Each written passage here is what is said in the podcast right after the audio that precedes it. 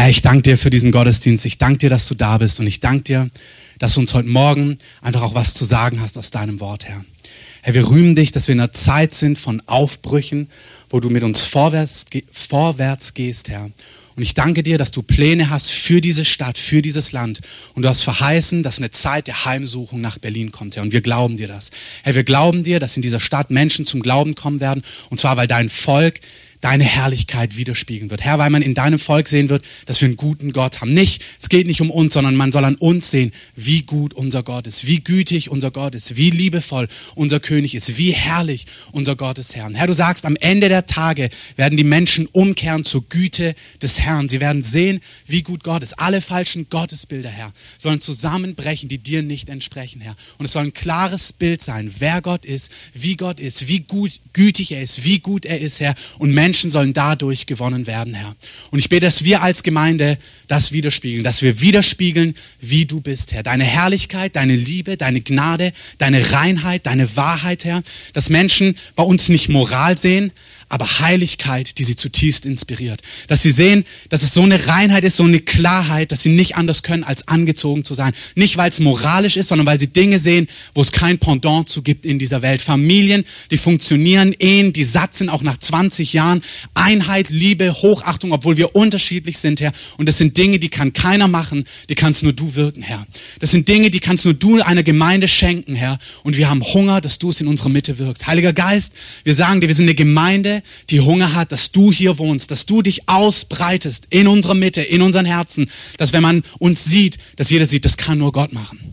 Die haben sich nicht irgendwie zusammengerissen und es gut gemacht. Das kann nur Gott machen, Herr. Wir wollen keine Gemeinde, die menschlich nett ist, sondern wir wollen eine Gemeinde, durchdrungen ist in allen Bereichen von dir, Jesus, von dir, Heiliger Geist, von dir, Gott Vater. Herr, wir danken dir, dass wir deine Kinder sein dürfen, dass wir dich kennen und dass du uns mitgenommen hast auf dieses Abenteuer. Und wir danken dir, dass du heute Morgen ein Feuer in unseren Herzen entzündest, was brennen wird und was immer weiter brennen wird. Ich danke dir, dass die nächsten drei Wochen es nicht weniger wird, sondern dass du wie heute Morgen Feuer in unsere Herzen gibst, was immer mehr wird, was immer stärker wird, dass wir mehr brennen, wenn wir in diesem Rahmen wieder zusammenkommen in drei Wochen, dass mehr Leidenschaft da ist für dich, mehr Hunger nach dir, mehr Gewissheit, dass du gut und nur gut bist und von dir nur Gutes kommt, Herr. Herr, wir lösen deinen Segen über diesen Gottesdienst heute Morgen und wir sagen, alles, was deine Herrlichkeit nicht möchte, alles, was stören möchte, das binden wir im Namen von Jesus und wir sagen, das beugt sich unter den mächtigen Namen von Jesus. Wir sagen, alles, was sich erhebt gegen die Erkenntnis unseres Königs, muss schweigen, Herr. Und deine Herrlichkeit Herrlichkeit, die soll sichtbar sein in unserer Mitte, Herr. Wir danken dir dafür, in deinem Namen, Jesus. Amen. Hat sich angehört wie ein Abschlussgebet, habe ich mir gerade gedacht. War es aber gar nicht. Ähm, wir sind ganz am Anfang. Schlagt mal mit mir auf ähm, Lukas 7, 36.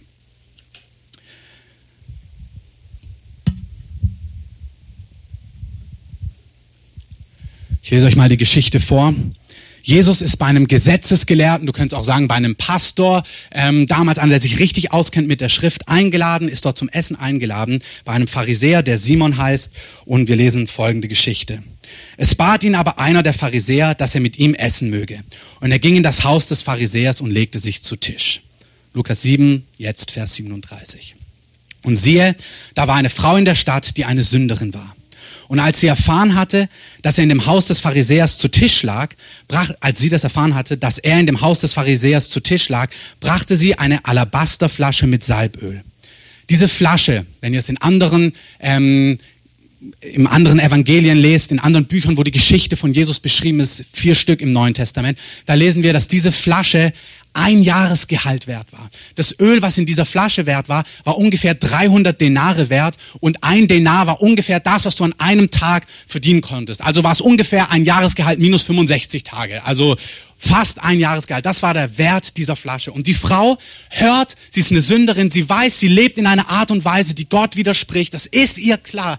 Sie weiß, sie ist in Israel groß geworden. Sie weiß, wahrscheinlich hatte sie gewisse Geschichten mit Männern. Man ist, ist es nicht ganz klar. Aber sie weiß, so wie ich lebe, es entspricht Gott nicht. Und sie weiß aber auch, dass dieser Jesus von Gott gekommen ist. Sie weiß, dieser Jesus ist der Messias, weil sie die Wunder gesehen hat, weil sie von den Wundern gehört hat, weil sie gehört hat, was er alles kann. Die Blinden haben gesehen, die Tauben haben gehört und sie weiß, dieser Jesus ist in dieses Haus dieses Gesetzesgelehrten gekommen.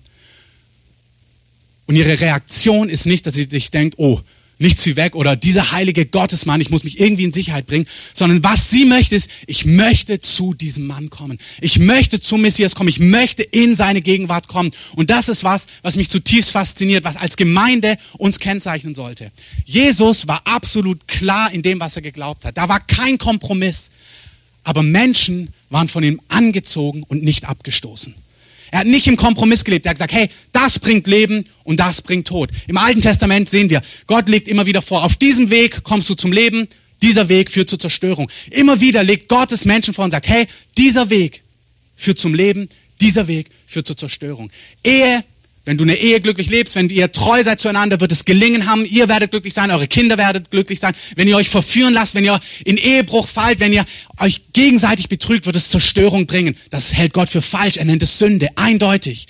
Jesus lebt nicht im Kompromiss. Er ist eindeutig in seinen Statements, was gut ist und was nicht gut ist. Aber die Menschen, die gegenteilig dieser Art leben, fühlen sich von ihm nicht abgestoßen. Vielleicht mancher schon, aber die Mehrheit fühlt sich angezogen von ihm. Dass Jesus den Titel hat im Neuen Testament, Freund der Sünder. Er war der Freund der Sünder. Hey, ich wünsche mir, dass wir eine Gemeinde sind, wo die Menschen sich angezogen fühlen, egal in was sie leben. Egal wo drin sie leben, dass sie wissen, diese Menschen lieben mich. Ich heiße nicht alles gut, was Menschen ausleben oder leben, aber ich möchte Menschen lieben. Bei einem Kind kannst du es ganz gut nachvollziehen. Es gibt Situationen, da sage ich zu meiner lieben Tochter, die muss immer herhalten bei meinen Predigten. Ähm, hoffentlich ist sie da nicht irgendwann mal sauer, aber ich denke nicht, weil ich sage ja nur Gutes. Ähm, aber manchmal gibt es Situationen, da handelt sie in einer Art und Weise und sage ich ihr, Enya, was du da gemacht hast, das ist nicht gut. Und letztens, ich habe sogar gesagt, letztens habe ich gesagt, das finde ich doof. Und dann hat sie, kam sie und gesagt, ich finde das total blöd, dass du das doof findest. Und dann habe ich gesagt, hey Enya, was du tust, finde ich doof, aber dich finde ich kein bisschen doof. Du bist mein Mädchen, ich liebe dich von ganzem Herzen. Was du tust, ist nicht gut. Aber das tut nichts, das tut nicht im Ansatz den Wert wegnehmen, den du in meinen Augen hast. Und so ist es bei Gott. Gott liebt jeden Einzelnen hier in Berlin. Du kannst so schräg leben, wie du nur schräg leben kannst. Gott liebt dich mit aller Leidenschaft. Das heißt nicht, dass er alles gut heißt, was du lebst und dass alles zum Segen führt, was du machst, aber er liebt dich. Diese Sünderin hört, dass der Messias, die Heiligkeit in Person, das Perfekte, das Lamm Gottes, was keinen Fehler hat, was keinen Makel hat, die Reinheit in Person kommt, um bei einem Pharisäer, bei einem anderen Gesetzesgelehrten zu Abend zu essen. Das ist das Letzte, wo du hingehen möchtest, wenn du in Sünde lebst.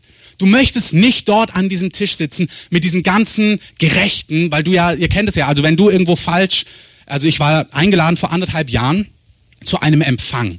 Auf diesem Empfang waren nur Botschafter, also der Botschafter von Sambia, der Botschafter von Nigeria, Banker, und ich.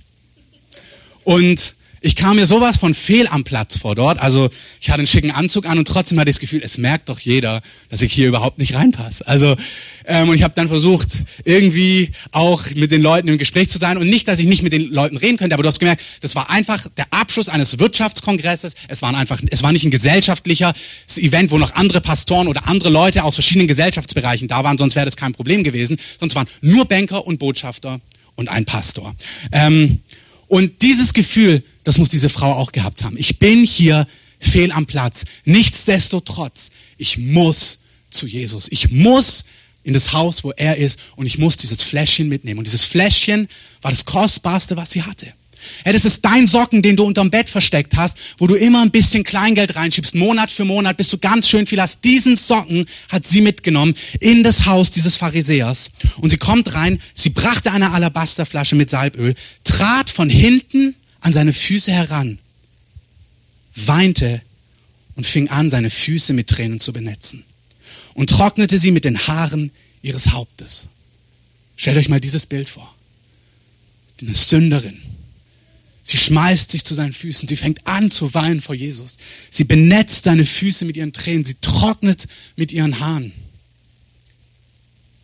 Ich meine, auch was es für ein Bild ist, wenn du weißt, was diese Frau sonst so gemacht hat. Auch die Souveränität Jesus, dass er das zulässt und sich nicht denkt, äh, was denken denn die Leute? Also, ich kenne die Frau nicht, ich schwöre. Also könnte man sich ja auch vorstellen, dass er irgendwie sich sagt, also ich habe eigentlich mit ihr nichts zu tun, aber er lässt es zu. Dann küsste sie seine Füße und salbte sie mit dem Salböl. Als aber der Pharisäer, der ihn eingeladen hatte, das sah, sprach er bei sich selbst und sagte, wenn dieser ein Prophet wäre, so würde er erkennen, wer und was das für eine Frau ist, die ihn anrührt. Denn sie ist eine Sünderin. Hey, der Prophet hat gesehen, wer diese Frau ist. Er ist mehr als ein Prophet. Der Sohn Gottes, Gott selber, hat gesehen, wer diese Frau ist. Und er hat auf sie gewartet und er hat sich von ihr lieben lassen und er hat ihre Anbetung in Anführungszeichen angenommen. Er wusste genau, wer diese Frau ist. Und Jesus antwortete ihm und sprach in Vers 40, Simon, ich habe dir was zu sagen. Er aber sagt, Lehrer, sprich. Ein Gläubiger hatte zwei Schuldner. Der eine schuldete 500 Denare, der andere aber 50. Da sie aber nicht zahlen konnten, schenkte er es beiden. Wer nun von ihnen, wer nun von ihnen wird ihn am meisten lieben? Simon aber antwortete und sprach, ich nehme an, dem, dem er das meiste geschenkt hat. Er aber sprach zu ihm, du hast recht geurteilt. Schlauer Kerl, Simon. Genau. Und sich zu der Frau wenden, sprach er zu Simon, siehst du diese Frau? Ich bin in dein Haus gekommen, du hast mir kein Wasser für meine Füße gegeben. Sie aber hat meine Füße mit Tränen benetzt und mit ihren Haaren getrocknet. Du hast mir keinen Kuss gegeben. Sie aber hat, seitdem ich hereingekommen bin, nicht abgelassen, meine Füße zu küssen. Du hast mein Haupt nicht mit Öl gesalbt. Sie aber hat, mir, hat mit Salböl meine Füße gesalbt. Mit Salböl, was ein Jahresgehalt wert war. Wir wissen aus den anderen Berichten, sie hat das gesamte Öl über ihm ausgegossen. Das gesamte Ding ausgegossen. Ein Jahresgehalt. Du hättest auch drei Tropfen nehmen können, um die kleinen Füße einzureiben. Aber sie hat das ganze Ding ausgeschüttet über ihn, aus Leidenschaft und aus Liebe. Deswegen sage ich dir, ihre vielen Sünden sind vergeben, denn sie hat viel geliebt.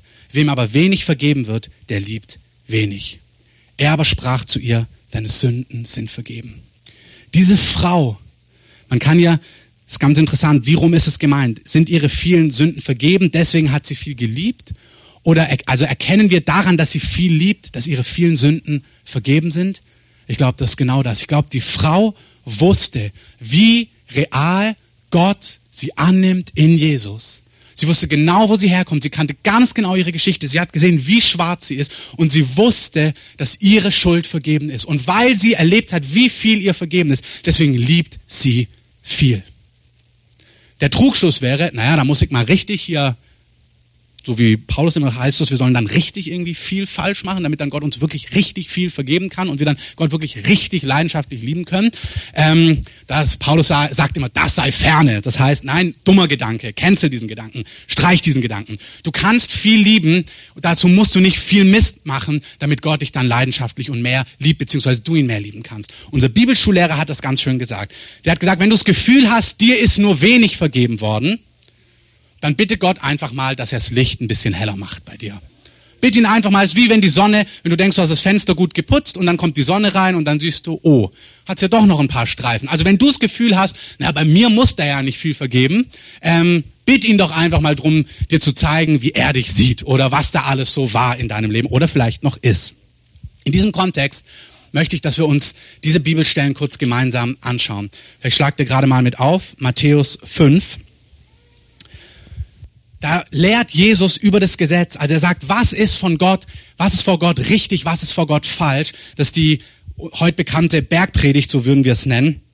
Ich lese einfach mal in Vers 5, Entschuldigung, Kapitel 5, Vers 17 vor. Jesus sagt, meint nicht, dass ich gekommen sei, das Gesetz oder die Propheten aufzulösen. Also er sagt ihnen das, hey, denkt nicht, dass ich gekommen bin und dass Ehebruch jetzt nicht falsch ist. Also dass diese Sünderin, ich habe es mir irgendwie anders überlegt, sie lebt komplett gegen meinen Plan, aber hey, Schwamm drüber ist ja irgendwie Wurst. Irgendwie hatte ich im Alten Testament, als ich Mose das gesagt habe, einen schlechten Tag, jetzt meine ich es anders. Vergiss es. Nein, nein. Jesus sagt, meint nicht, dass ich gekommen bin, das Gesetz und die Propheten aufzulösen. Alles, was Gott beschrieben hat, was Leben bringt und was Tod bringt, meine ich genau so. Sogar noch viel mehr. Alles, ich bin nicht gekommen aufzulösen, sondern zu erfüllen. Denn wahrlich, ich sage euch, bis der Himmel und die Erde vergehen, soll auch nicht ein Jota, das ist Komma, Strichpunkt, all diese Sachen, oder ein Strichlein von dem Gesetz vergehen, bis alles geschehen ist. Alles, was Gott gemeint hat, was er gesagt hat im Alten Testament, meint er immer noch. Wer nur eines dieser geringsten Gebote auflöst und so die Menschen lehrt, wird der geringste heißen im Reich der Himmel. Wer sie aber tut und wer sie lehrt, dieser wird groß heißen im Reich der Himmel. Ich will groß heißen im Reich der Himmel. Ich will für die Ewigkeit leben. Ich will mein Leben so leben, dass ich, wenn ich vor Gott stehe, dass ich dann höre, gut gemacht. Ich möchte dich ermutigen, dein Leben aus der richtigen Perspektive zu sehen. Es ist wertvoller, vor Gott im Reinen zu sein, wie den Applaus von Menschen zu haben. Lieber habe ich eine Kontroverse hier, wo Menschen sagen, du bist ja extrem oder, oder dass Menschen mich ablehnen, aber dass ich weiß, ich bin mit Gott im Reinen. Ich möchte dich ermutigen, leb dein Leben im Licht der Ewigkeit. Jeder einzelne von uns wird vor Gott stehen. Wir werden Rechenschaft abgeben für unser Leben. Es geht nicht um Errettung oder um Verdammnis. Wer Ja gesagt hat zu Jesus, bekommt ewiges Leben. Aber wir bekommen Lohn für unser Leben. Wir kommen in ein Gericht von Belohnung, heißt es, wo unsere Werke gerichtet werden zum Lohn. Und da heißt es, manche Werke werden zerbrennen, verbrennen, nicht zerbrennen, werden verbrennen und andere werden bestehen. Hey, ich möchte mein Leben so leben, dass es Bestand hat im Licht der Ewigkeit. Noch irgendjemand? Amen. Genau richtig dann. Gut zuhören. Denn ich sage euch, wenn nicht eure Gerechtigkeit, das sagt er zu den Leuten, zu seinen Jüngern, die Menschen, die sich versammelt haben, er lehrt die einfachen Fischer, nicht die Gesetzesgelehrten. Er erklärt ihnen, hey, wenn eure Gerechtigkeit, die Gerechtigkeit der Pharisäer nicht um ein weites übertrifft, so werdet ihr keinesfalls in das Reich der Himmel hineinkommen. Hey, das ist der Auftakt, wie Jesus kommt, bevor er predigt. Das ganze Kreuz, alles, was Jesus getan hat, macht keinen Sinn, wenn du nicht verstehst, vor was du gerettet worden bist. Wenn du denkst, Gott hat einen guten Trumpf gemacht mit dir, du denkst, ach, da war gar nicht so viel, da war, es war gar nicht so wild, dann hast du verpasst. Jesus sagt, du hast keine Chance, ins Reich der Himmel zu kommen. Du hast keine Chance, ewiges Leben zu empfangen. Nicht, du hast keine Chance. Er sagt zu den Jüngern, wenn ihr nicht gerechter seid als die Pharisäer, die, Teil, die zum Teil dachten, sie waren gerecht, sie waren sehr selbstgerecht auch, habt ihr keine Chance, ins Reich der Himmel zu kommen. Und dann eins draufzusetzen, erklärte ihn, was er damit meint. Vers 21. Ihr habt gehört, dass zu den Alten gesagt ist, du sollst nicht töten. Wer stimmt damit überein? Gut. Ihr braucht jetzt, lasst mal kurz die Hand um. Ähm, ich denke, wir haben hier keinen Mörder unter uns. Ähm, ich werde jetzt keine Testfrage machen. Ähm, wenn du ein Mörder bist, vergibt auch Gott dir diese Schuld, definitiv. Aber da denken wir, naja, hab ich nicht, also, na klar komme ich rein, ich habe ja nicht getötet. Dann sagt Jesus, ihr dürft die Hände wieder ähm, runternehmen, danke. Dann sagt Jesus, ihr habt gehört, du sollst nicht töten. Wer aber töten wird, der wird dem Gericht verfallen sein. Ich aber sage euch, Jesus sagt, okay, warte. Ich bin nicht gekommen aufzulösen. Ich meine genau das so. Wer tötet, ist Sünder und braucht Vergebung. Er hat keine Chance, ins Reich der Himmel zu kommen, in Anführungszeichen, außer er nimmt Vergebung in Anspruch.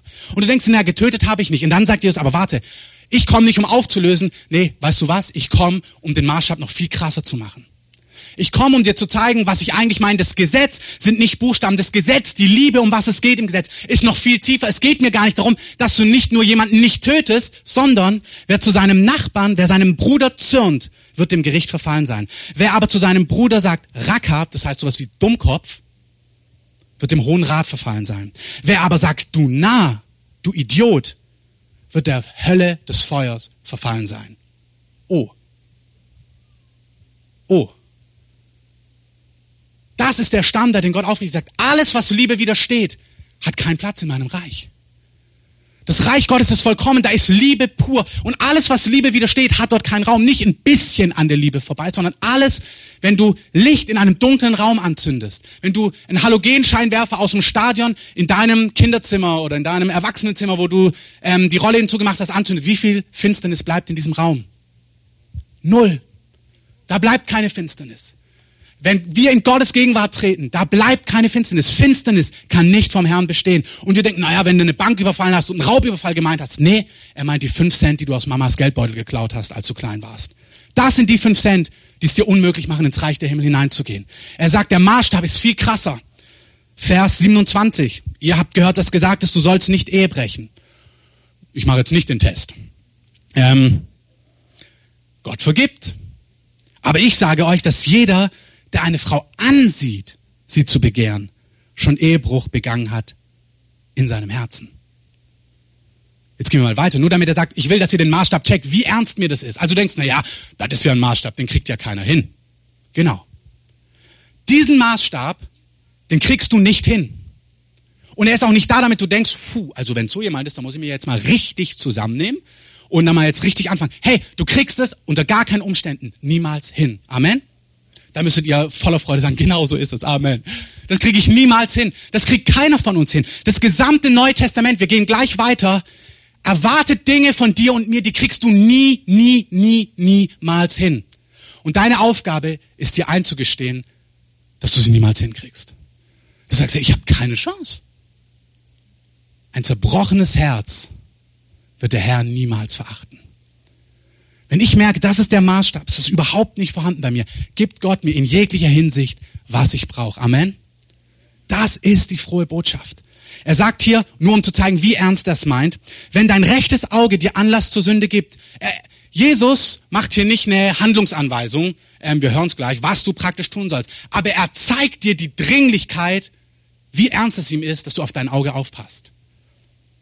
Also es ist nicht irgendwie symbolisch gemeint, also es ist symbolisch gemeint, es ist nicht eine praktische Anweisung, aber es ist nicht irgendwie so säuselnd gemeint, sondern er sagt, ich zeig dir die Dimension. Wenn dein Auge dir Anlass zur Sünde gibt, also du merkst, deine Augen können nicht durch die U-Bahn gehen, ohne dass sie irgendwo immer hängen bleiben an gewissen Rundungen. Dann sagt der Herr, wenn das bei dir so ist, dann wärst du besser dran, wenn du dein Auge rausreißt, damit du mit einem Auge durchs Leben gehst, als dass du mit dem ganzen Leib in der Hölle brennst. Ich habe jetzt noch mal ein Wortstudium über Hölle gemeint. Es meint genau das. Es meint einen brennenden, damals ein Ort vor Jerusalem, ähm, dem Tempel, zwischen Tempelberg und der Stadt. Ähm, da haben sie den ganzen Müll verbrannt. Gehenna er meint genau diesen Ort. Also er, jeder kennt diesen Ort Gehenna. Das ist wie wenn wir irgendwo hier eine BSR-Stelle hätten, wo immer Feuer, Feuer, Feuer brennt. Also und er sagt also es ist besser, dass du mit einem Auge bei mir landest, als dein ganzer Körper da bei der BSR, wo es Feuer brennt in der Recyclinganlage. Und du merkst, okay, das ist, was Jesus sagt. Er sagt dir, du hast keine Chance, ins Reich der Himmel zu kommen, wenn deine Augen umherwandern. Wenn deine rechte Hand dir Anlass zur Sünde gibt. Stehlen. Dann ist es dir besser, also das sagt nicht ich, das sagt auch kein Pharisäer, das sagt auch nicht irgendein religiöser Prediger, das sagt unser lieber Jesus. Das ist krass, die krassesten Worte im Neuen Testament, die schreibt Jesus.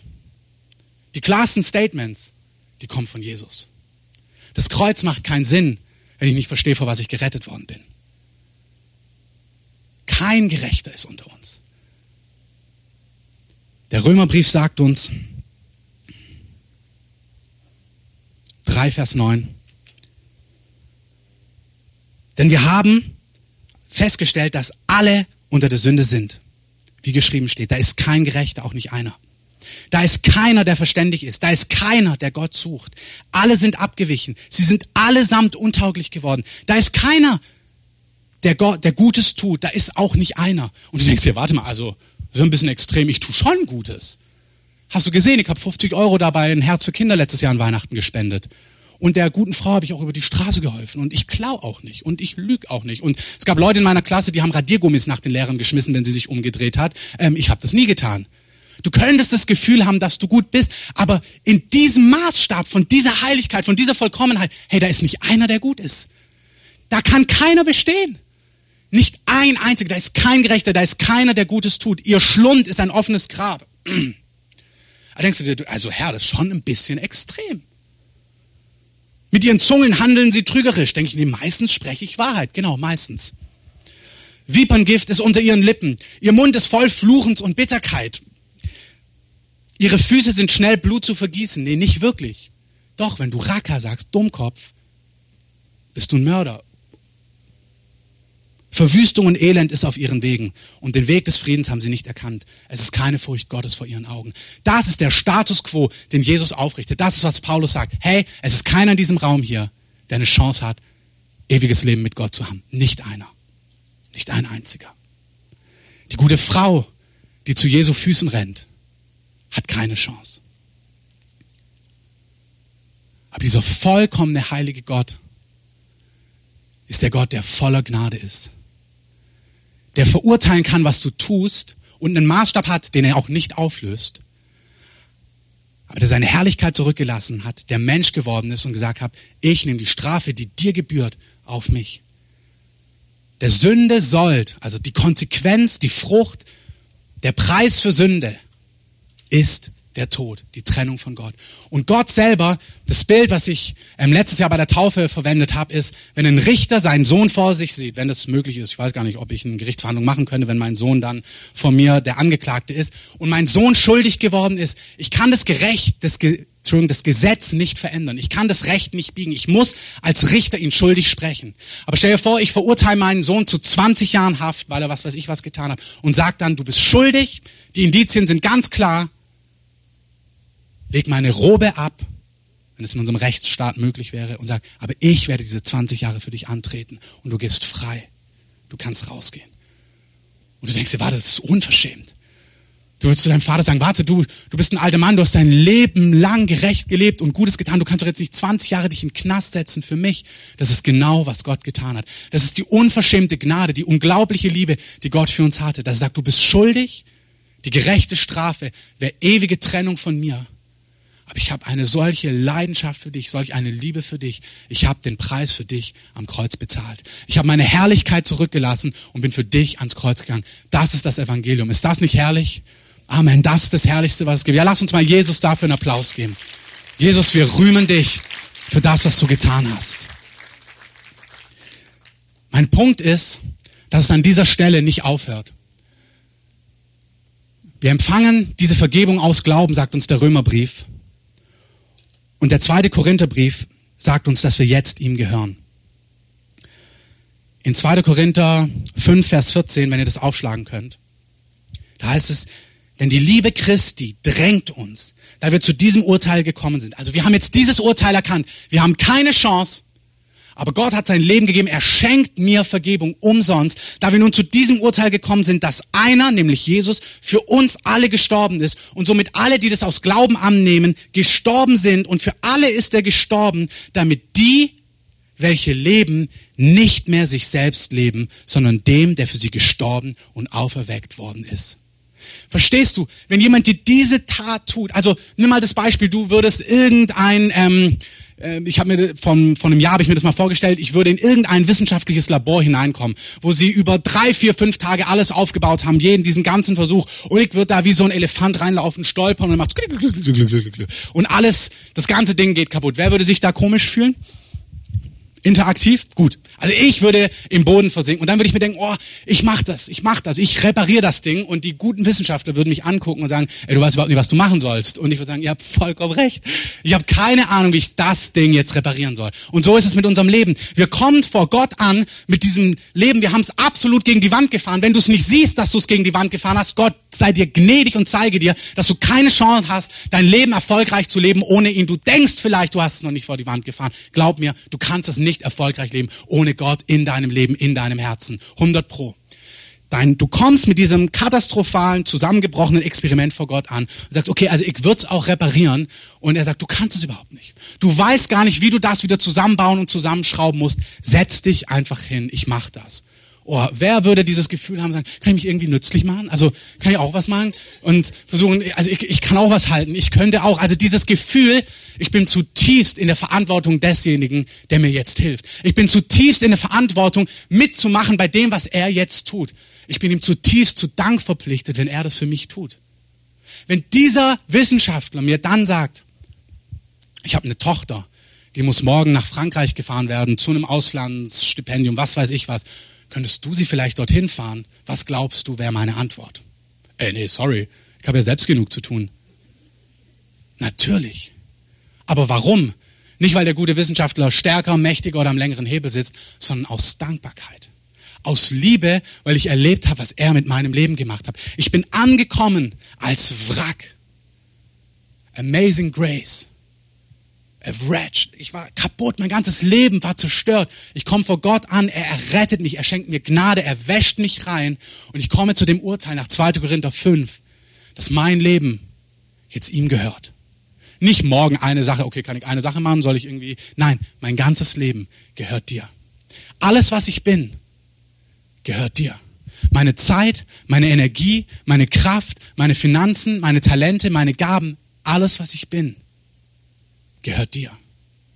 Nicht, weil du stärker bist, nicht, weil du es einfordern könntest. Hey, Gott macht so und ich bin nicht mehr. Aber deswegen möchte ich es ihm nicht geben. Ich möchte ihm das geben, weil er sein Leben für mich gegeben hat. weil er mich begnadigt hat, weil er mich beschenkt hat, weil er alles neu gemacht hat. Deswegen gehört mein Leben ihm. Du gehörst ihm. Wenn wir dann hineinschauen ins Neue Testament, das ist mein letzter Gedankengang, der dauert noch ein paar Minuten, dann zählen die Dinge, die wir gerade gehört haben, immer noch. Ich bin begnadigt, obwohl ich erkannt habe, ich bin schuldig.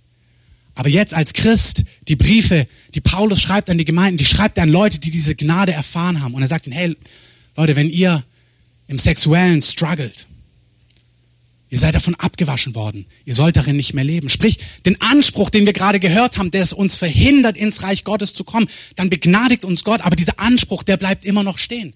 Hey, wenn du Dummkopf sagst, das bedeutet, Gott möchte, ich möchte nicht, dass du Dummkopf sagst. Wem rutscht das manchmal raus? Also, wem rutscht manchmal Dinge raus, du merkst, ups, habe ich das gesagt? Ähm, ja, genau, hast du gesagt. Zorn, wir haben es gehört auf der Gemeindefreizeit, Epheser 5. Zornausbrüche, Ärger, Neid, Eifersucht, all diese Dinge, der Anspruch, der hört ja nicht auf. Also irgendwie, jetzt hast du gerafft, okay, mit dem komme ich nicht rein. Hast du immer, ich brauche Gnade, Gott gibt Gnade.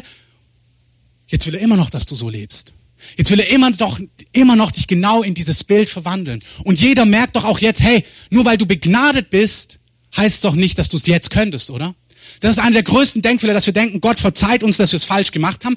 Dann bist du bei ihm. So, und jetzt musst du aber gucken, dass das wirklich jetzt so wird, wie er es möchte. Also, kein Zorn, kein Neid, kein Ärger, nicht falsch gucken, nicht lügen, nicht stehlen, nicht alles Mögliche. Das ist unmöglich. Du kannst diese Dinge nicht aus dir leben, sondern du bist immer noch unfähig, das auszuleben. Du brauchst die Gnade Gottes, die dich dazu befähigt, die dich flutet mit seiner Liebe, damit du so leben kannst. Amen. Aber nicht nur das. Im Neuen Testament fangen wir an zu sehen. Paulus schreibt Briefe. Ähm, ich gehe mal also wie radikal liebst du? Lässt du dich übervorteilen? Was ist mit deinen Augen? Im ersten Korintherbrief schreibt er an die Gemeinde in Korinth. Da gibt's Streitereien unter den Leuten. Ähm, sie diskutieren, wer, da gibt's irgendwelche Rechtshändel und sie gehen dann vor Gericht. Und Paulus schreibt ihnen, hey, wieso geht ihr eigentlich vor Gericht? Könnt ihr das nicht unter euch regeln? Und dann geht er noch einen Schritt weiter und sagt, aber warte mal, wieso lässt du dich eigentlich nicht lieber übervorteilen? Ich sag's mal auf gut Deutsch. Wieso lässt du dich nicht eigentlich lieber verarschen? Was fehlt dir, dass du nicht im Zweifel sagst, ey, dann trete ich zurück, dann du betrügst mich, aber ich habe einen, der für mein Recht sorgt.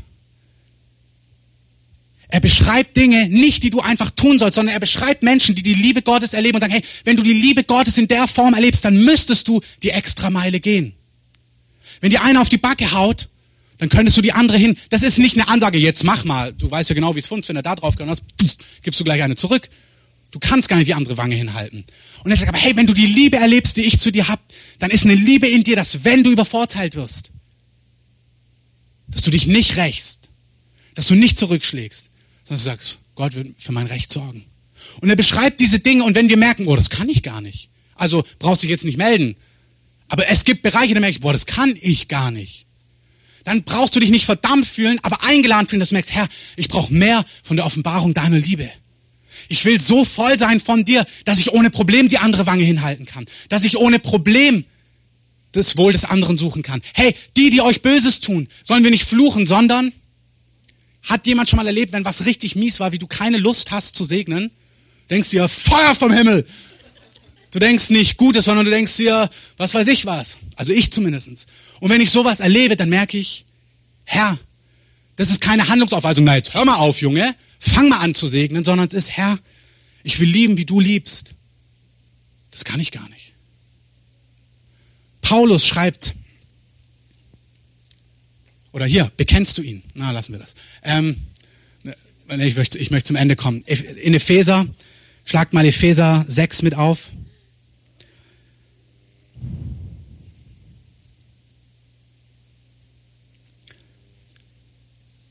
Vers 18, da geht es um die Waffenrüstung. Dann schreibt Paulus, mit allem Gebet und Flehen, betet zu jeder Zeit im Geist. Wacht hierzu, in allem Anhalten und Flehen für alle Heiligen, auch für mich, damit mir Rede verliehen werde, wie ich den Mund öffne, mit Freimütigkeit das Geheimnis des Evangeliums bekannt zu machen. Also Paulus schreibt an die Gemeinde, hey, ich möchte, dass ihr die ganze Zeit im Gebet seid dass ihr für mich betet, dass das Evangelium rausgeht, dass ihr betet für die, die Gott noch nicht kennen, dass ihr einsteht für sie in der Fürbitte Hey, wer hat diese Leidenschaft? Hey, dann merke ich, ja, ich bete schon. Ich bete wahrscheinlich vielleicht auch mehr als Einzelne hier, weil es meine Aufgabe ist und ich eine Leidenschaft dafür habe und weil es ja nicht, ich rede nicht zu Leuten, wo Gott noch nichts gewirkt hat. Hey, wir sind ja alle mit Gott unterwegs. Gott hat ja schon Dinge in deinem und meinem Leben gewirkt. Amen. Zum Glück, Gott sei es gedankt. Aber dann merke ich, nee, da gibt's Dimensionen. Ich hatte letztens einen Traum von Aserbaidschan. Das war vor dem Eurovisionsding. Ich wusste noch nicht mal, wo Aserbaidschan liegt. Und ich habe geträumt, dass Gott mit einer mächtigen Ausgießung des Heiligen Geistes in die Nation von Aserbaidschan kommt. Dass er die gesamte Gesellschaft, die, also die Finanzwelt, die Medien, alles durchdrängen wird mit seinem Geist, die gesamte politische Landschaft. Ich bin frühmorgens aufgewacht, musste das Land erstmal googeln. Hey, da merke ich, Gott gibt mir das ja nicht, damit ich euch eine tolle Geschichte erzählen kann oder dass ich mir denke, es ist ja toll, wie Gott zu mir spricht. Sondern er gibt es, damit ich einstehe im Gebet für diese Nation. Dann denke ich mir, aber Gott, ich habe schon 75 Punkte für die ich einstehe. Ich weiß gar nicht, wie ich für Aserbaidschan jetzt auch noch einstehen soll. Also Aserbaidschan ist jetzt wirklich nicht meine erste Priorität. Wenn es deine ist, können wir uns vielleicht connecten.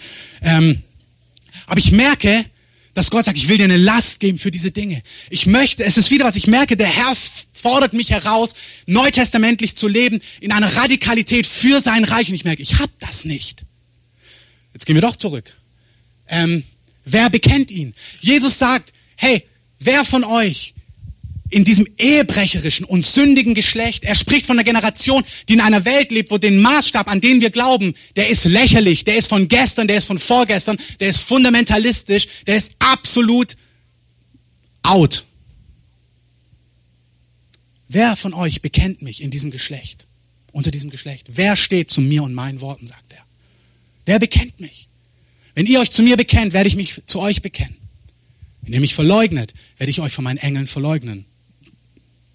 Okay, wer sagt das? Jesus. Dann ich, Herr, das meinst du doch nicht so.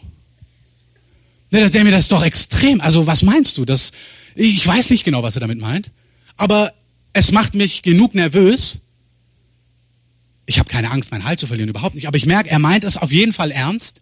Und ich merke, Herr, ich will jemand sein, der dich bekennt, der für Wahrheit einsteht, kostet es, was es wolle.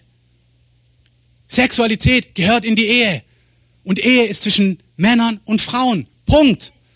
Und es ist ganz egal. Und ich liebe jeden, der anders lebt. Und ich bin ein Freund von diesen Menschen, die anders leben. Und ich habe Freunde, die anders leben. Aber ich mache keinen Kompromiss zu dem, was Gott sagt. Koste es, was es wolle, durch Gottes Gnade. Petrus hat auch gesagt, koste es, was es wolle. Und Gott sei es gedankt, hat Gott Gnade gegeben. Gott möge Gnade geben. Aber ich möchte für Wahrheit einstehen und seine Wahrheit bekennen, koste es, was es wolle.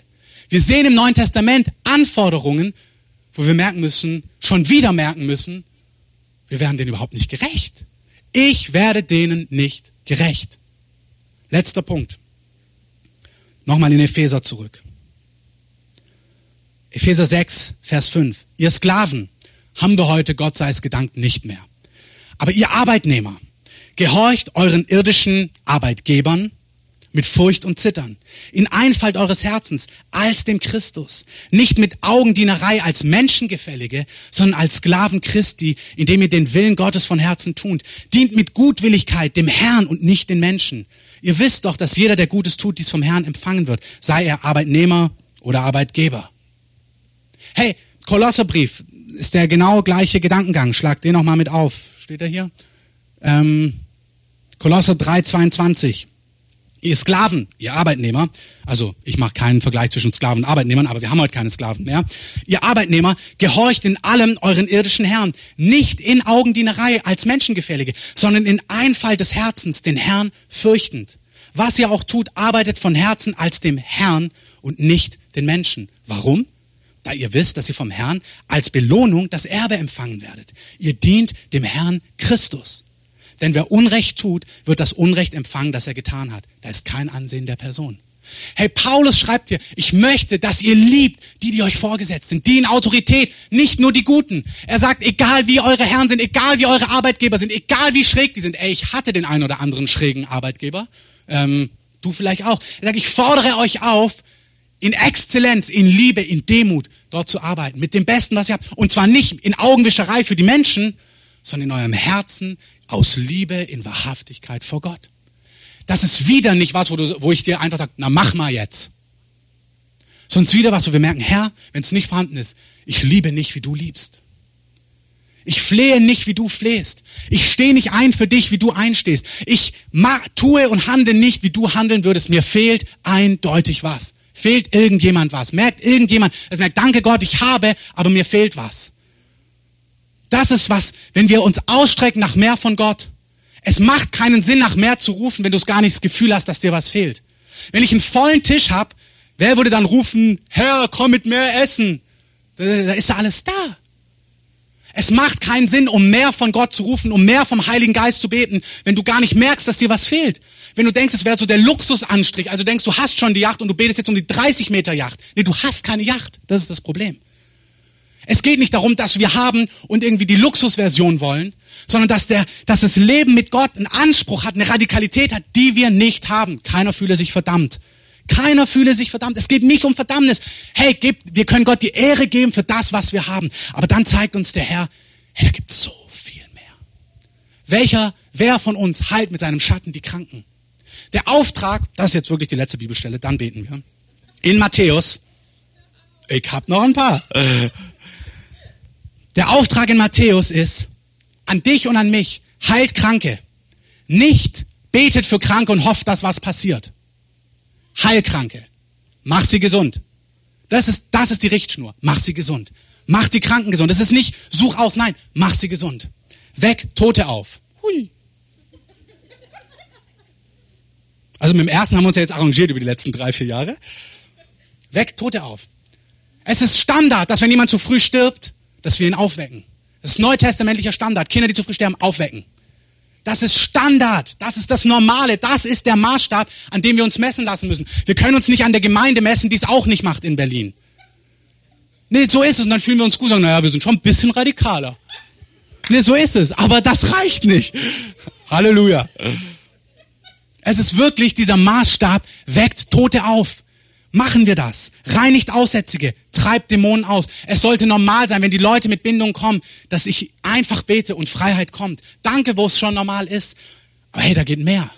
Im Neuen Testament sehen wir, dass die Menschen so wunderbar einfach mit Jesus gelebt haben. Ich liebe es mit Petrus. Er sitzt auf dem Dach zum Mittagessen. Er betet ein bisschen, lässt sich Mittagessen zubereiten im schönen Joffe. Ihr wisst, wo das war. Das ist wunderschön am Meer, oben am Dach, wunderbare Aussicht. Da sitzt er, betet vom Herrn und dann kriegt er einfach eine offene Vision. Dieser Petrus, der sein Leben an Gott gegeben hat, die Gegenwart Gottes ist so stark geworden in seinem Leben, dass wenn er durch die Straßen gelaufen ist, dass sein Schatten Kranke gesund gemacht hat. Hey, das stand in keinem Handbuch. Das stand nicht in, das ist einfach passiert. Die Leute haben das gesehen. Gott war so sehr mit ihm, dass die Leute wussten, ey, wenn wir, wenn der Schatten uns berührt, werden wir gesund. Die wussten, hey, wenn wir, wenn wir Paulus berühren, wenn wir Jesus berühren, dann werden wir gesund. Wenn wir das Taschentuch von Paulus catchen, dann werden wir gesund. So viel Gott war in denen ihrem Leben. Das ist der Maßstab. Das zeigt uns, hey, das war möglich. Das ist heute möglich. Das ist, wozu Gott uns einlädt. Es wird keine Erweckung auf Berlin plumpsen, sondern es wird eine Gemeinde, nicht eine. Es wird seinen Leib geben in dieser Nation und in dieser Stadt, die merken, wir wissen genau, warum wir mehr brauchen.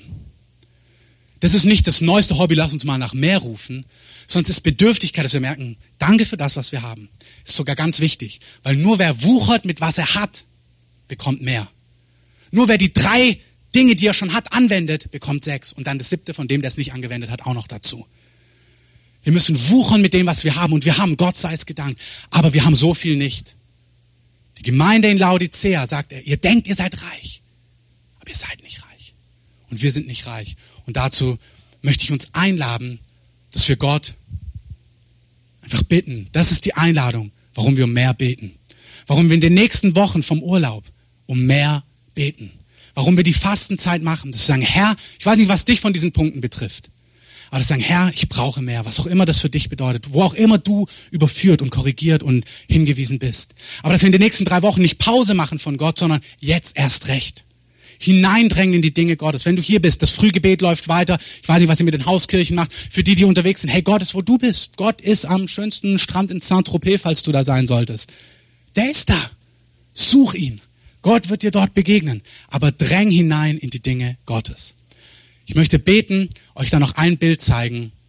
Also lasst die Präsentation bitte noch drauf. Lasst uns aufstehen und Musik einspielen. Das Geheimnis ist folgendes. Wir sind absolut leidenschaftlich jetzt von Gott geliebt. hier ist nicht eine Person, die Gott kritisch anschaut. Wenn ich meiner Tochter beschreiben würde, was ein 50-Meter-Läufer macht, dann ist das wirklich der Zustand, das ist das Ziel. Aber ich gucke nicht kritisch auf sich, wenn sie als Fünfjährige ähm, das nicht so macht. Aber ich nehme auch nicht den Maßstab runter, sondern das Ziel als 50-Meter-Läufer müsstest du so machen. Aber ich liebe sie. Sie muss sich in meiner Liebe betten, sie muss anfangen mit mir zu rennen, sie muss nah an mir dran sein und ich würde ihr alles beibringen, was sie braucht, damit sie so leben kann. Genau so ist es mit Gott. Alles, was wir jetzt gehört haben, was möglich ist, was, was das Neue Testament von uns erwartet oder sagt, das ist drin, ist nicht drin, dass du dich jetzt schlecht fühlst und denkst so, oh, da muss ich mich jetzt ja mal ranhalten. Sondern was wir machen ist, wir lassen uns fallen in Gottes Liebe. Wir sagen, Herr, ist diese letzte Folie. Das Evangelium ist, es gibt ein Leben, das ich aus mir heraus nicht leben kann. Und das erkenne ich an. Das ist Demut. Und ich weiß, dass Gott hat, was mir fehlt und mir das umsonst gibt. Das ist Glauben. Stimmt für jeden Lebensbereich. Liebt eure Frauen, wie Christus die Gemeinde lebt. Das ist der Maßstab. Wenn du es nicht tust, keine Verdammnis. Anerkennen und Gott bitten, dir Liebe zu geben, wie Christus seine Gemeinde liebt, möchte ich meine Frau lieben. Heiliger Geist, ich danke dir, dass das Leben mit dir bedeutet, dass wir anerkennen, wo wir etwas nicht haben. Aber geborgen in Annahme und in Liebe, die wir jetzt von dir empfangen. Das möchte ich als erstes euch segnen, dass jeder weiß, in diesem Zerbruch, in dem, wo du merkst, dass du etwas nicht hast oder etwas nicht vorhanden ist, oder du in einer Art und Weise lebst, die Gott widerspricht, dass du jetzt empfängst, dass du von Gott geliebt bist dass du eine tiefe Offenbarung hast von Gottes Liebe.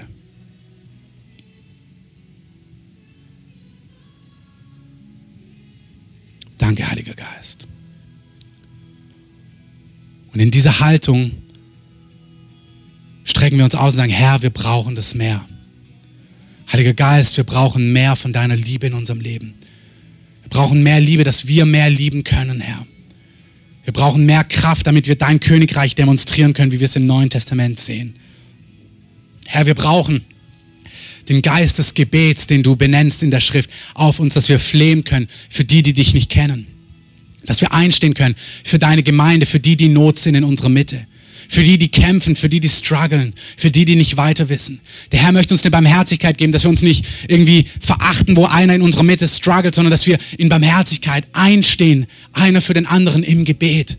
Dass du nicht denkst, oh, das ist jetzt Punkt 37, ich habe selber schon so viel, sondern dass du erlebst, dass du so voll bist, dass du einstehst für den anderen. Matthäus 6, 33, dass du nach Gottes Reich und seiner Gerechtigkeit trachtest. Dass du erlebst, wie du dich um andere Dinge drehst, um andere Menschen, um die Nöte von anderen Menschen und wie der Heilige Geist dir alles hinzufügt, was du brauchst.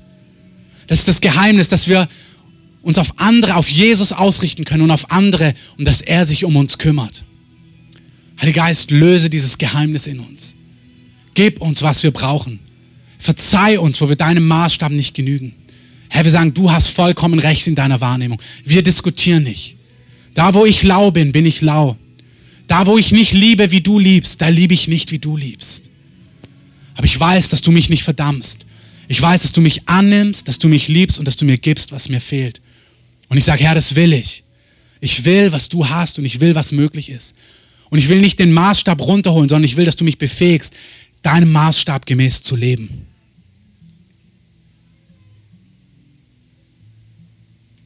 Heiliger Geist, entzünde dieses Feuer in uns in den nächsten Wochen.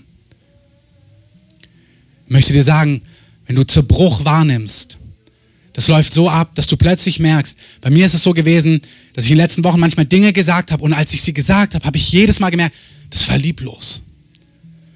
Das musst du anders sagen. Ich habe gemerkt, wie permanent ich, das ging jetzt zehn Jahre gut und jetzt geht es nicht mehr. Der Heilige Geist mich einfach überführt und sagt, du musst es anders sagen. Das entspricht nicht meinem Wesen. Das ist Überführung vom Heiligen Geist mitten im Alltag. Das wird der Heilige Geist dir auch im Urlaub geben. Lass dich überführen und lass dich darauf ein. Ganz wichtig, wenn der Heilige Geist dich überführt, ganz wichtig. Das Erste, was du tust, ist nicht es verändern oder es verändern lassen. Das Erste, was du tust, ist darüber meditieren, dass Gott dich jetzt gerade liebt. Jetzt, wo er dir sagt, hey, so wie du gerade geredet hast, das entspricht mir nicht. Bete dich in Gottes Liebe und sag, danke, dass du mich liebst jetzt. Danke, dass du begeistert auf mich blickst. Danke, dass du Ja sagst zu mir genau jetzt. Und wenn du das hast, dann hat sich wahrscheinlich eh schon verändert. Oder dann lässt du es ihn verändern. Aber lass es zu, wenn Korrektur kommt, dass du nicht versuchst, das wegzukriegen, sondern lass zu, dass du um Gottes Liebe weißt in dieser Situation.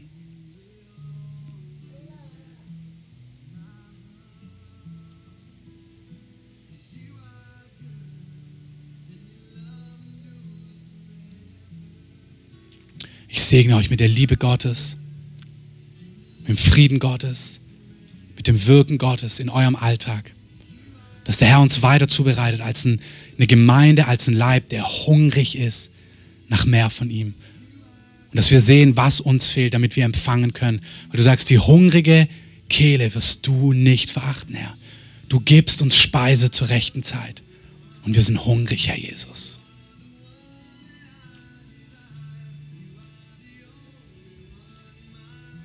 Lass uns Jesus mal einen Applaus geben dafür.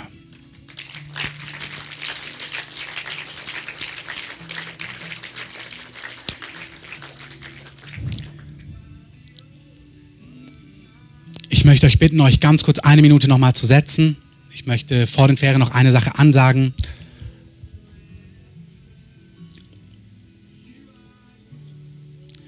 Seht ihr unser Haus? Ja. wir sind an einem Punkt, wo wir einfach anfangen werden, für dieses Haus zu sammeln. Und mein Herz ist es, dass wir ein Jahresgehalt zusammenlegen können, was wir als Gemeinde einnehmen. Ich sage euch jetzt nicht den Wert, aber es ist ein großer Wert. Und ich wünsche mir, dass wir wie dieses Alabaster-Jar ausgießen können. Es, ist, es sind nicht ganz 100.000. Dass wir aus unserer Mitte das zusammentragen können für dieses Haus, aus unserer Mitte. Gott braucht nicht unsere, ich sage jetzt mal 100.000. Ähm, das Projekt ist viel höher, viel mehr als 100.000. Es geht es wahrscheinlich zwischen 1,5 und 2 Millionen mit allem, mit Kauf, mit Fertigmachen. Es ist weit über das, was wir tun könnten. Aber der Herr hat uns immer wieder gesagt als Gemeinde, dass wir leben werden, dass wir das zusammentragen, was wir können und er wird den Rest hinzugeben. Und er braucht nicht unser Kleingeld. Auch nicht unser Großgeld. Aber ich möchte diese Einladung heute Morgen ausgeben, dass wir aus Liebe beitragen, dass ein Haus ermöglicht wird in dieser Stadt, wo Menschen gesegnet werden mit dem, was Gott für sie hat in diesem Bezirk. Wir wissen, dass es ein Haus sein wird, wo wir als Gemeinde unsere Kurse haben können. Das segnet uns, das segnet alle, die hinzukommen. Wir merken, es wird immer mehr. Wir haben eine neue Schulung. Wir starten wahrscheinlich eine Lobpreisschulung nächstes Jahr. Es wird immer mehr. Wir brauchen Räumlichkeiten und all diese Dinge. Es ist ein Segen für die Gemeinde und für alle, die hinzukommen. Es ist ein Segen für den Kiez, für Schönholz, wenn wir dort sind, weil die Familien, die dort sein werden, ist noch nicht ganz klar, wie in welcher Form ein Segen sein können dort für diesen Bezirk, für alleinerziehende Mütter, die dort leben, wenn man dort ankommen kann, wenn man dort tagsüber aufschlagen kann. Es wird ein Ort von Segen sein, direkt für, diese, für diesen Ort dort. Es wird ein Segen sein. Es gibt also die dritte Etage, da wo es rot ist, das werden Räume für Gruppen sein. Wir wissen nicht, ob das für die, amerikanischen Teams ist, ob das für die Bibelschule ist. Wir, Gott hat zu uns gesprochen seit Jahren über eine Bibelschule, eine Jüngerschaftsschule, die Tag- und Nachtgebet vollmächtig auf der Straße zu sein und klassische Jüngerschaft zusammenbringen. Ob es die Räume sein werden für die Bibelschule oder ob es sein wird, was wir jetzt wieder gehört haben, als das Prophetische da war, für die Jugendlichen. Martin hat gesagt, hey, es werden viele Menschen zum Glauben kommen die eigentlich keine Chance haben, die keiner als Leiter sieht, aber sie werden aufgenommen werden und sie werden zugerüstet werden in eurer Mitte. Wir haben das damals projekthaft drei Monate gemacht, haben Leute bei uns aufgenommen, damals im Gnadenhaus, haben ein Projekt zusammengestellt, dass sie Jüngerschaft erleben, dass sie in Familien mitwohnen, dass sie sozial begleitet werden ähm, und dass und dass sie einfach in ihre Gaben und Berufungen hineinkommen und dass wir gemeinsam arbeiten und wussten, ein Teil wird sein, dass wir gemeinsam leben. Ich weiß nicht genau, was in diesem mittleren Teil ist. Wir sind uns da noch nicht ganz klar. Ist es die Bibelschule? Sind es die Jugendlichen? Sind es die Teams? Ist es alles? Sind es Gäste? Ist es ein Hostel? Aber es wird ein Segen sein für Menschen. Es wird ein Bollwerk von Licht sein in dieser Stadt. Das Letzte, was er gesagt hat, ist, es wird ein Segen sein, dieses Haus für Israel. Es wird ein Haus sein, was Israel segnen wird, wo permanent Segen ausgehen wird nach Israel, in welcher Form auch immer. Und der Herr braucht nicht unser Geld. Aber wenn wir in diesem Bild bleiben von vorhin, wenn du das, wenn ich dieses Experiment kaputt gemacht habe und er mir alles aufbaut, mein Leben gehört ihm und ich möchte euch einladen, dass ihr Anteil habt mit euren Finanzen, etwas möglich zu machen, was viele Menschen einfach segnen wird. Dass wenn dieses Haus in nicht ferner Zeit steht, dass ihr wisst, ich habe da mit hineingegeben. Ob das Zeit war, ob das Arbeitskraft war, ob das Gebet war, alles gut. Oder ob das Finanzen sind. Und wie gesagt, mein Ziel ist, dass wir, also ich glaube, unsere Jahreseinnahmen sind irgendwo zwischen 70 und 80.000, sagen wir mal 75.000 waren sie letztes Jahr. Mein Ziel ist, dass wir das zusammentragen aus unserer Mitte. Das ist unmöglich, by the way. Ähm, also das brauchen wir gar nicht versuchen. Wir versuchen es trotzdem. Mein Punkt ist, bitte den Herrn, ob du Anteil hast und was dein Anteil ist. Wenn du merkst, der Herr sagt 50 Euro, gib 50 Euro rein. Wenn der Herr sagt 500 Euro, gib 500 rein. Herr wird auch zu Einzelnen sprechen. Das, ich habe in einem Traum gesehen, dass er zu Einzelnen sprechen wird über Tausenderbeträge, wo er zu dir sagt, gib 5000, gib 6000 hinein, dann gib diesen Wert hinein für dieses Gebäude. Gib das hinein, was er dir aufs Herz legt. Mach das zwischen dir und ihm aus. Das ist wirklich, jeder Einzelne ist eingeladen. Ich werde es nochmal über den Verteiler schreiben. Wenn ihr für dieses Haus gebt, das müsst ihr euch noch merken. Und wenn ihr das überweist, dann überweist es mit dem Vermerk Sonderopfer dass wir wissen, das ist fürs Haus, es wird gesondert gebucht, das werden wir nicht ausgeben. Sonderopfer ist für dieses Haus. Wenn ihr es nicht übers Konto geben wollt, dann gebt, könnt ihr es über die Umschläge geben, dann schreibt da drauf Sonderopfer, wenn ihr wollt, dass es für euch vermerkt wird. Ich bete und dann sind wir wirklich fertig. Ich danke dir, Herr, dass du einen Ort von Barmherzigkeit, von Gnade, von Licht in dieser Stadt aufrichten möchtest ein Bollwerk von Wahrheit, ein Haus, wo Menschen Rettung, Errettung und Leben erfahren. Du hast vor sieben Jahren durch das prophetische Team zu uns gesprochen, vor sechs Jahren, Entschuldigung, Entschuldigung, vor fünf Jahren, dass es ein Haus sein wird, was diese Stadt segnen wird. Dass es ein Haus sein wird, was in dieser Stadt bekannt sein wird, weil es zum Segen sein wird für viele. Und Herr, ich bitte dich, A, dass du zu uns sprichst, was ist notwendig, was ist mein Anteil, was ist der Anteil jedes Einzelnen. Aber ich bitte dich auch einfach für Mut ich weiß, dass hier viele sind, die sagen, ich möchte Teil daran sein. Ich habe eine Liebe für, dieses, für diese Gemeinde und für das, was Gott hier tun möchte. Und ich bitte für diejenigen, die diese Liebe empfinden und diese Willigkeit hineinzugeben, dass du Mut gibst. Dass sie wissen, wenn sie hinein investieren, dass sie nicht zu kurz kommen werden.